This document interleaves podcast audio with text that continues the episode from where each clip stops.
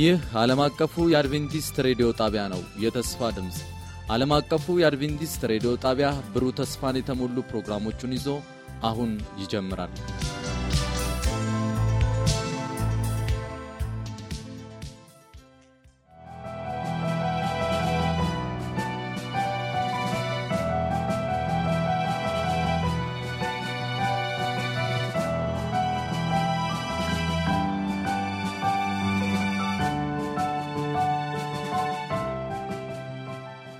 ተመልካቾቻችን እንደምንሰነበታችሁ። ይህ የመጽሐፍ ቅዱስ ጥናታችን ስድስተኛው ትምህርት ላይ ደርሰናል። አብራችሁን ስለነበራችሁ ባለፈው ሳምንት እናመሰግናለን። ዛሬም ደግሞ አብራችሁ እንድትሆኑ ከወዲሁ ጋብዛችኋለን።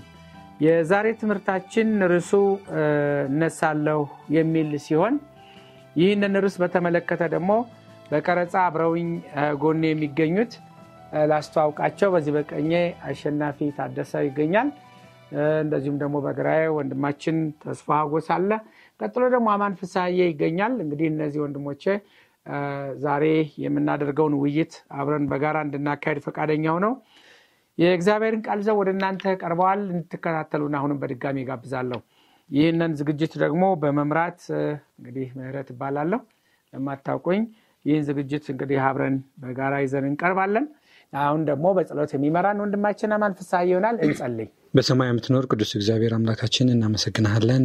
በምሕረትና በቸርነትህ ጠብቀህ የከበረውን ቃልህ እንድናጠና ስለረዳህን ጌታ አምላካችን ሆይ አሁን ደግሞ በምናጠናው ጥናት አንተ እንድታስተምረን፣ አንተ እንድትከብር፣ አስተውለን ደግሞ መኖር የምንችልበት ጸጋ እንድታበዛለን እንለምንሃለን። በጌታ ቤት ስም አሜን። ርዕሳችን እነሳለሁ ይላልና እንደውም ለአንብበው ሙሉውን ስለ ድሆች ግፍና ስለ ችግረኞች ጩኸት አሁን እነሳለሁ ይላል እግዚአብሔር መድኃኒታችን። እንግዲህ ይህንን የዛሬ ትምህርታችን መታሰቢያ ጥቅስ ነው። ይህን በሚመለከት እነሳለሁ ሲል ምን ተስፋ ለአንተ ሰጠህ? ርዕሱ ራሱ የሆነ ተስፋ ጭሮ ነው የሚነሳው።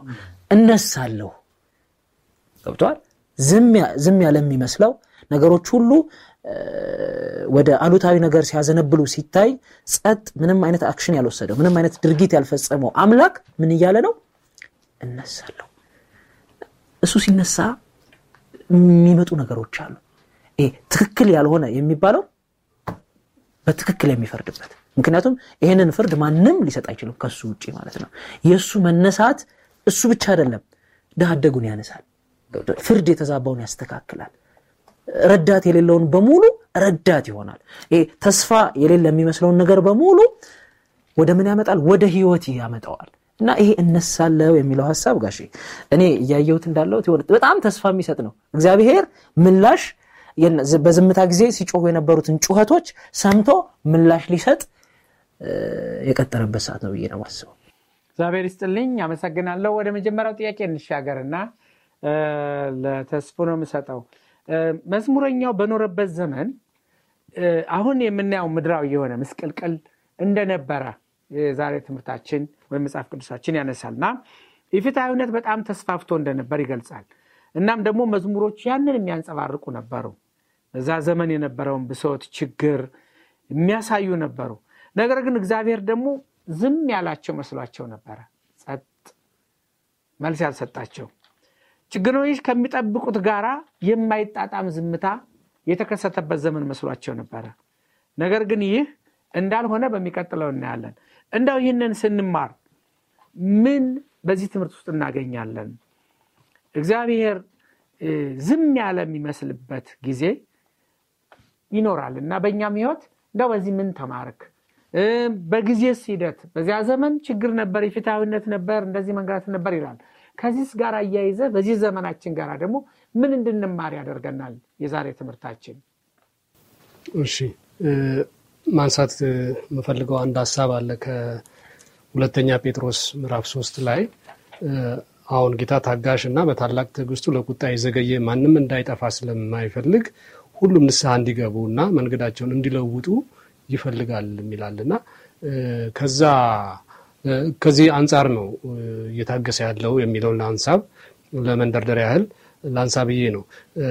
መዝሙር ላይ ከሚገኙት አንዳንድ ጥቅሶች ልነሳና መዝሙር 96 13 እንደዚህ ይላል፣ ይመጣልና በምድር ላይ ሊፈርድ ይመጣልና እርሱም ዓለምን በጽድቅ አሕዛብንም በቅንነት ይፈርዳል ይላል። ሌላ ደግሞ መዝሙር 98 ቁጥር 9 ላይ ደግሞ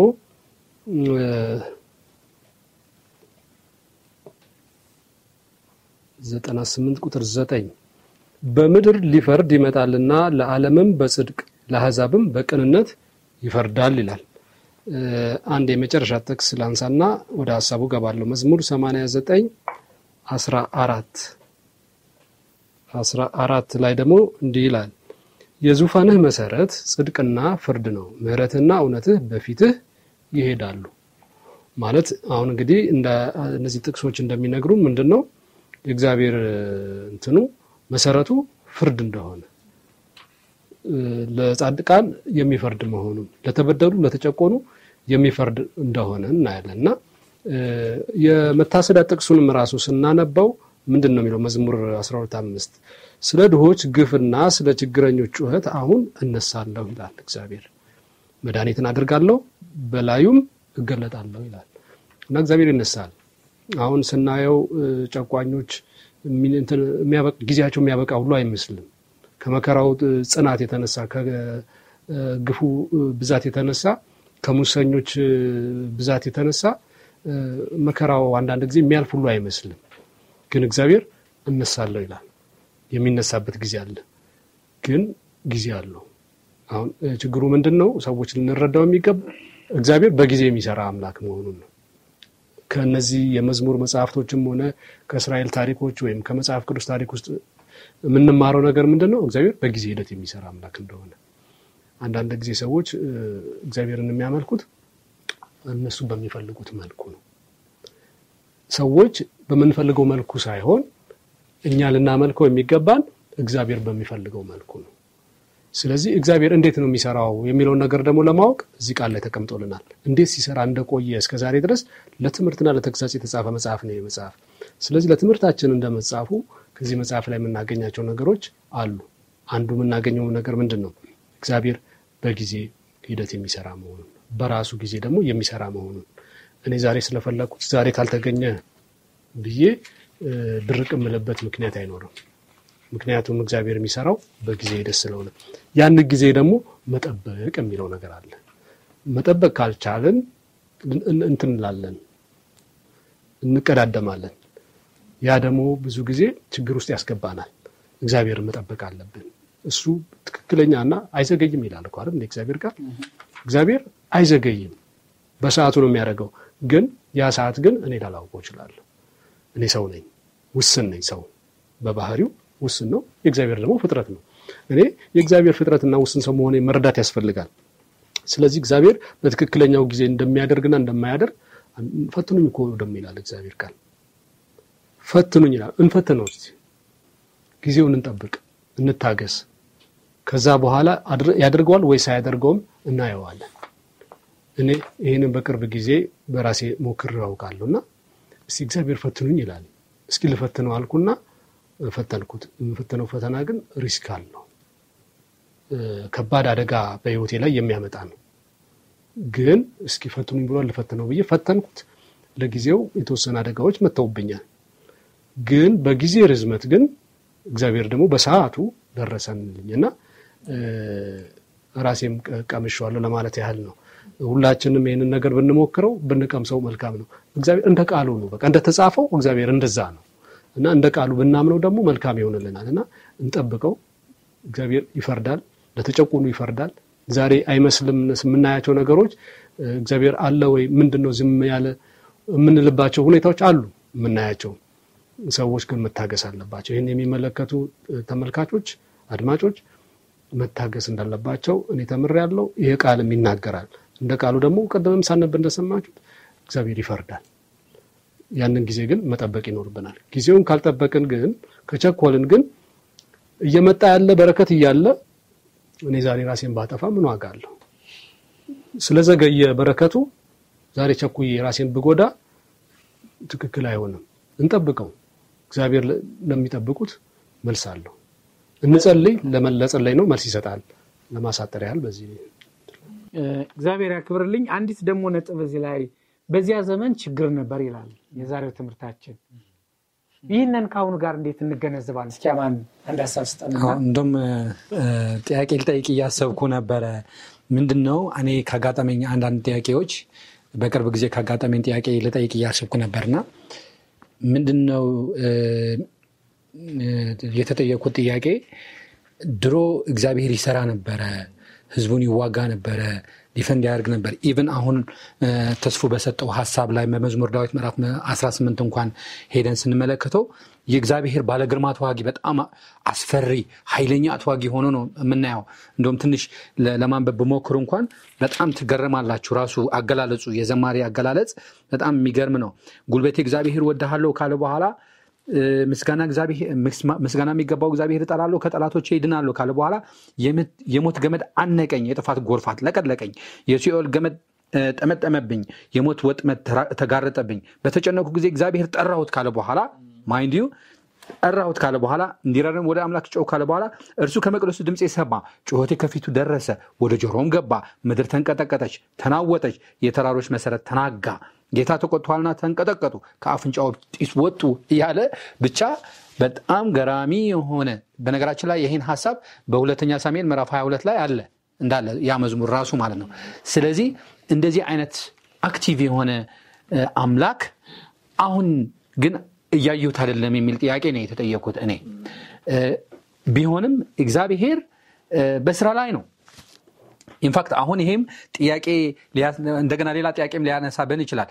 ታዲያ ለምንድን ነው እነሳለሁ በስራ ላይ ከሆነ ለምንድን ነው እነሳለሁ የምትሉት የሚል ደግሞ እንደገና ሌላ ጥያቄም ሊጭርብን ይችላል። እግዚአብሔር በስራ ላይ ከሆነ እነሳለሁ የሚል ሀሳብ ተኝተዋል ማለት ተኝተዋል የሚል connotation የለውም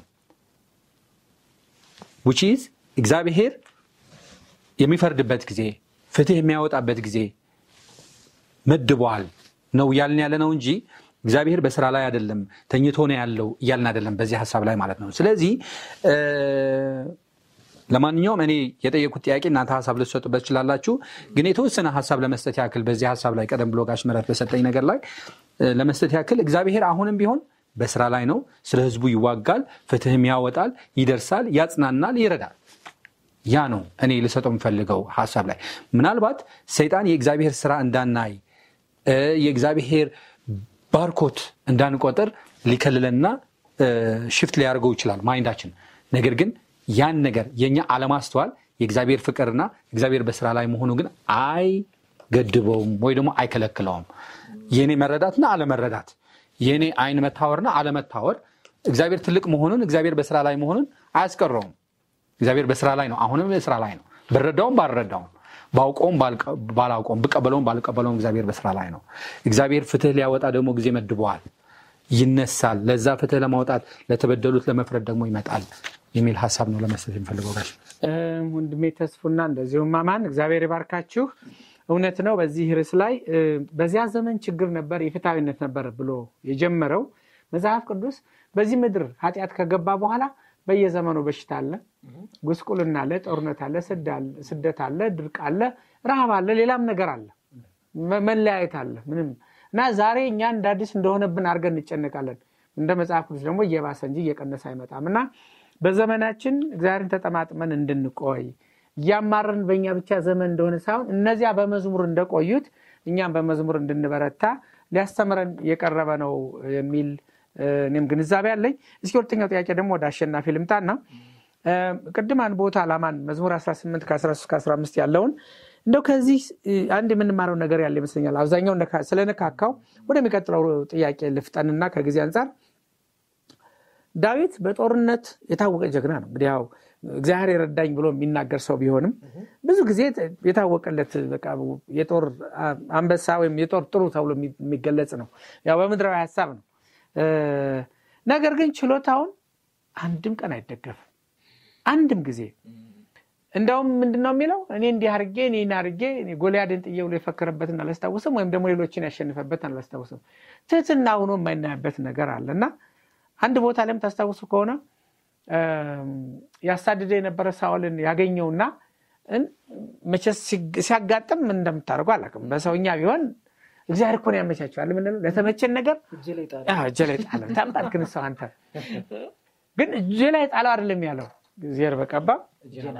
አያችሁ? ጣለው ከምንል ይልቅ እኔ ይቅርብኝ ብንል ነው የሚሻለው። እና እንደዛ ሲል እናየዋለን። ከዚህ ምን እንማራለን? ለመሆኑ የዳዊት የጥንካሬ ምንጭ ምንድን ነው? እስኪ ይህንን አብራራለን። እሺ ጋሼ ጥሩ ነው። ቅድም ከተነሱት ሀሳቦች ጋር ጠቅለል አድርጌ ለመምጣት ልሞክር። አማንም ለማንሳት የሞከረው ነገር አለ። እግዚአብሔር ይሄ በመዝሙር 18 18 አንድ ሲጀመር እንደውም ደስ የሚለው ምን ይላል መሰላችሁ?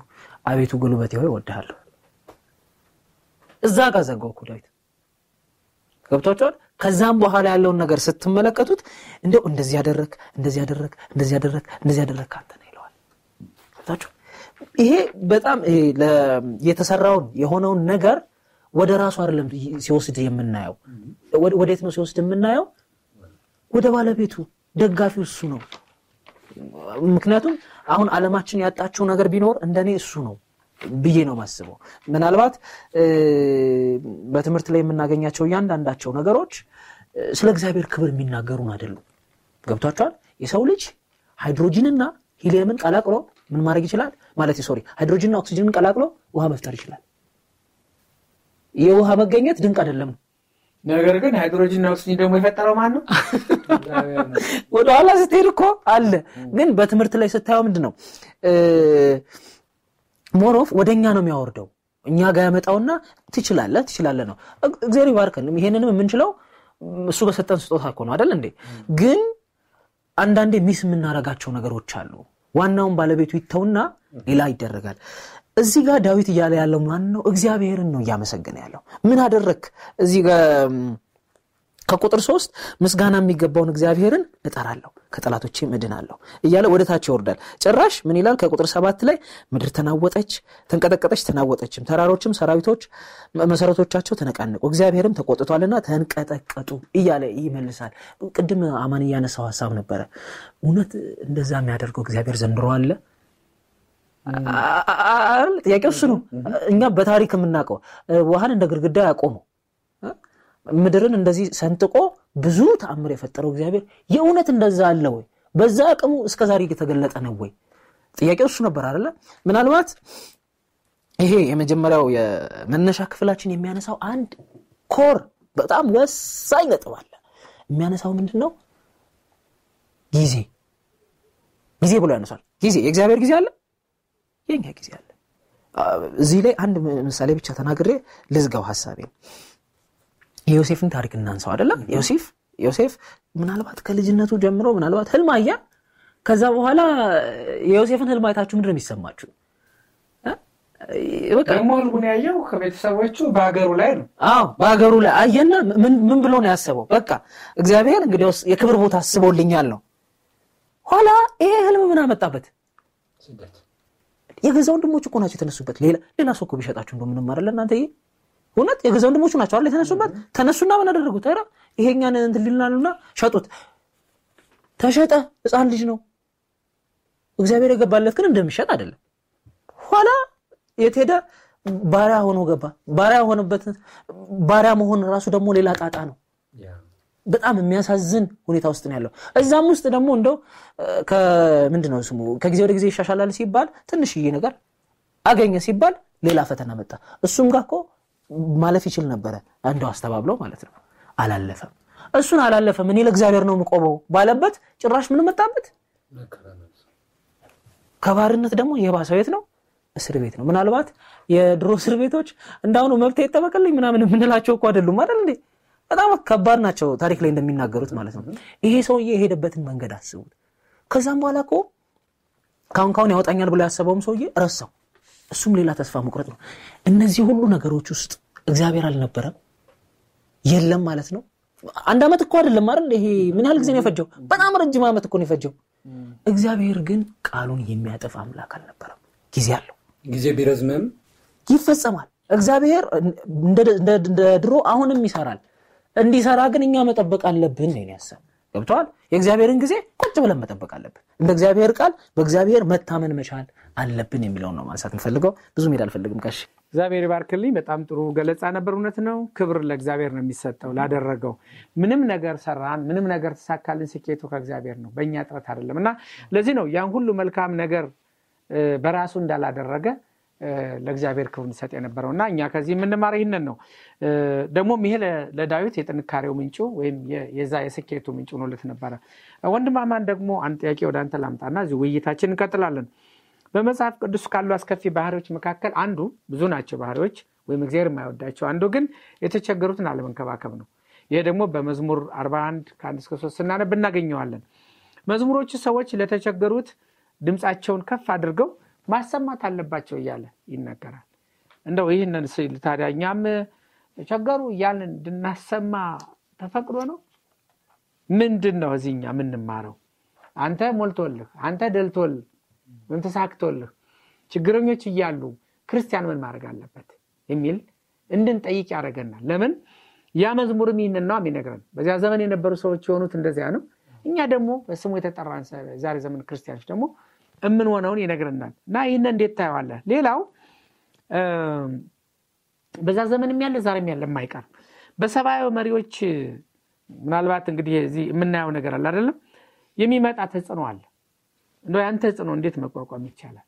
ብዙ ጊዜ ተጽዕኖ ይመጣል። አሁን ቅድም ያነሳው በወንድሞቹ ጀምሮ ከዛ ያች ያገለግል የነበረበት ቤት ገብቶ መቤቱ የሰራችው ስራ ከዚያ እስር ቤት ገብቶ እንዲህ ብላ አስበው ርዝመቱ ሌላም ዳዊትን ብትወስደው ራሱ መከራ ነው። እዚህ እስኪወጣ ድረስ የሄደበትን መንገድ እናውቃለን። በጣም ተርቦ ተንገላቶ ተቸገረባቸው ዘመኖች ብዙ ናቸው። ግን ለዚያ ነበር እንደ የተቀባው ለእንግልት ሲቀባ እኮ በግ ጥበቃው ጠርተው ነው አምጥተው እንዲያደርጉት። ታዲያ ለዚህ መከራ ምን አረኩ ጌታ አርፌ የተቀመጥኩት በጎቼ ጋር እንድትል የሚያደርግ ነው ይመስል አይደለም። ግን አይደለም። ይህንን የለና ሰብአዊ የሆኑ ተጽዕኖዎች ያመጣሉ። ሰብአዊ የሆኑ ሰዎች ሰብአዊ የሆኑ ድርጊቶች ይመጡብናል። እነሱ እንዴት እንቋቋማቸዋለን? በጣም ጥሩ ጥያቄ ነው ጋሼ፣ አመሰግናለሁ። እና ድሆችና መበለቶች በመጽሐፍ ቅዱስ መርዳት እንዳለብን የሚናገረው ማዕከላዊ ሀሳብ ወይ ደግሞ ቦልድሊ የሚታየው ሀሳብ ነው። በቃ በመጽሐፍ ቅዱስ ላይ አንድ boldly ጎልቶ የሚታየው ሀሳብ ቢኖር ድሆችና መበለቶች ያዘኑትን ማጽናናትና መርዳት ነው። ይሄ boldly በመጽሐፍ ቅዱስ ላይ የሚታይ ነው።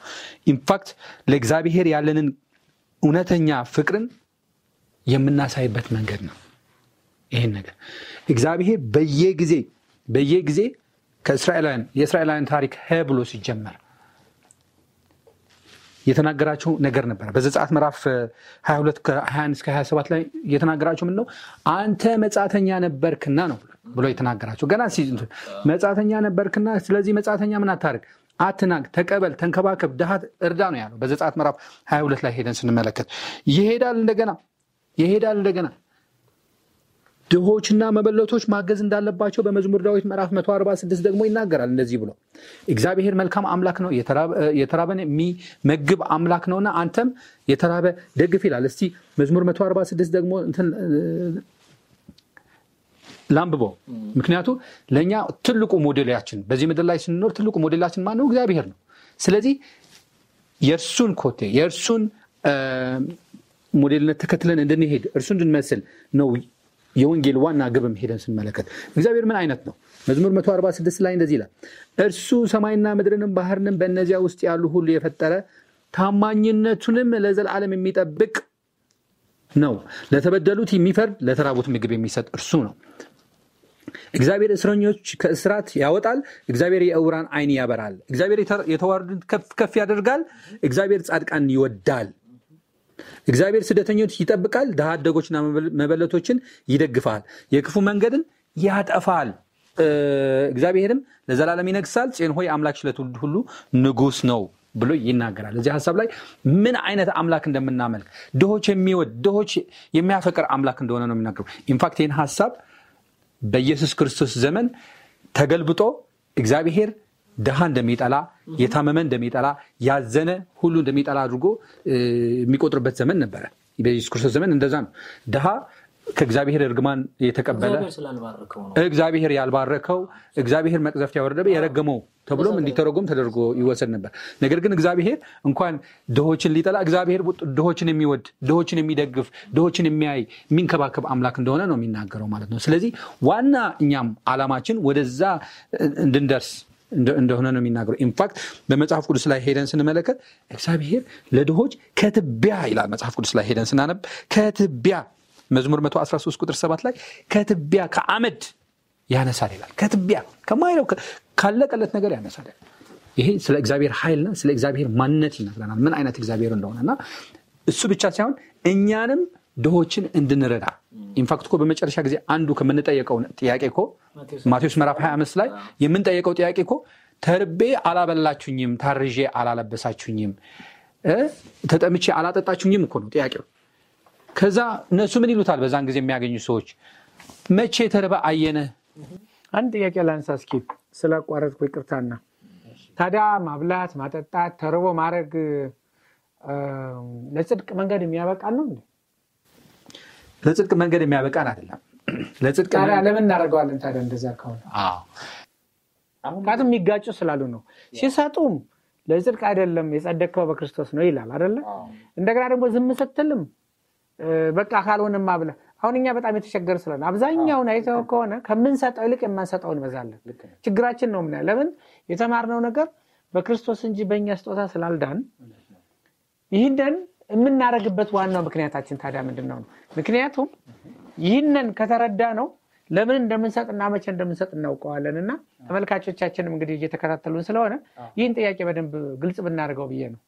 ምናልባት ጥያቄ ይህን ካገኘው ጋሽ ምህረት በኤፌሶን ምዕራፍ ሁለት ቁጥር አስር ላይ ጸጋው በእምነት አድኗቸዋል ይህንም መልካም ለማድረግ እንደገና ተፈጠርን ይላል። ብዙ ቦታ ነው የሚለው ስለዚህ በጸጋ የዳነው መልካም ነገር ለማድረግ ነው፣ በጎ ነገር ለማድረግ ነው፣ ድሆችን ለመርዳት ነው፣ ያዘኑትን ለማጽናናት ነው እንጂ በድህነታችን ላይ የሆነ ነገር ኮንትሪቢዩት ለማድረግ አይደለም ነው ፖይንቷ እሷ ነች። ስለዚህ በመጨረሻ ላይ ልሰጠው የምፈልገው ሁለት ሀሳቦች ብቻ ልስጥና ከዛ ልጨርስ። እዚህ ሀሳብ ላይ መዝሙር ዳዊት ምዕራፍ 146 እንዲሁም መዝሙር ዳዊት ምዕራፍ 40 ላይ ቀደም ብሎ የጠየቀው ጥያቄ ድህነት የሚባል የቁሳዊና ቁሳዊ የሆነ ነገር የጎደላቸው ብቻ አይደለም። እዚህ ላይ ሰንበት ትምህርታችን ሲናገር ቁሳዊ ድህነት ብቻ ሳይሆን ሁለንተናዊ ተጋላጭነትና ረዳት አልባነት የሚያመላክት ነው። ስለዚህ የእኛ ድጋፍም ብር የሌለው ወይ ደግሞ ልብስ የሌለው ብቻ ሳይሆን ለሁሉ ነገር የተጋለጡ ሰዎች ለመርዳት ዝግጆች መሆን እንዳለብን፣ ይሄ ደግሞ የእግዚአብሔር ፍቃድ እንደሆነ ይህ ደግሞ መንከባከብ የእግዚአብሔር ፍቃድና የእግዚአብሔር ፍላጎት እንደሆነ የሚያሳይ ሀሳብ ነው። በጣም አመሰግናለሁ። እውነት ነው። እዚያው ላይ ጋሼ ምን አለ መሰለህ ያሁን ከመርዳት ጋር ተያይዘው እየፈለግኩት ነበር ጥቅሱን ክርስቶስ በተራራው ስብከት ላይ ከተናገራቸው ነገሮች አንዱ ምን ይላል? ማቴዎስ አምስት ማቴዎስ አምስት ከሰባት ባለው ነው የተራራው ስብከት። እዛ ላይ ምን ይላል? በሰማይ ያለ አባታችሁ ልጆች ትሆኑ ዘንድ ብሎ ይቀጥላል። ከዛ በኋላ የእውነት የእሱ ልጅ ከሆንን ምን ማድረግ አለብን? የእሱን ባህሪ ነው የምናንጸባርቀው። አሁን እግዚአብሔር ቢሆን ብላችሁ አስቡ። ራሳችሁን ተቀያየሩ ቦታና የሆነ እንደዚህ የሚያስፈልገው ሰው እያየ እግዚአብሔር ቢሆን ምን ያደርጋል? ምን ይሰማዋል? ገብቷቸዋል። ያን ነው እኛ feel ልናደርግ የሚገባው ማለት ነው። ምናልባት ከሆነ አቅም ኖሮ ላንሰጥ እንችላለን፣ ግን feeling ውስጥ አለን?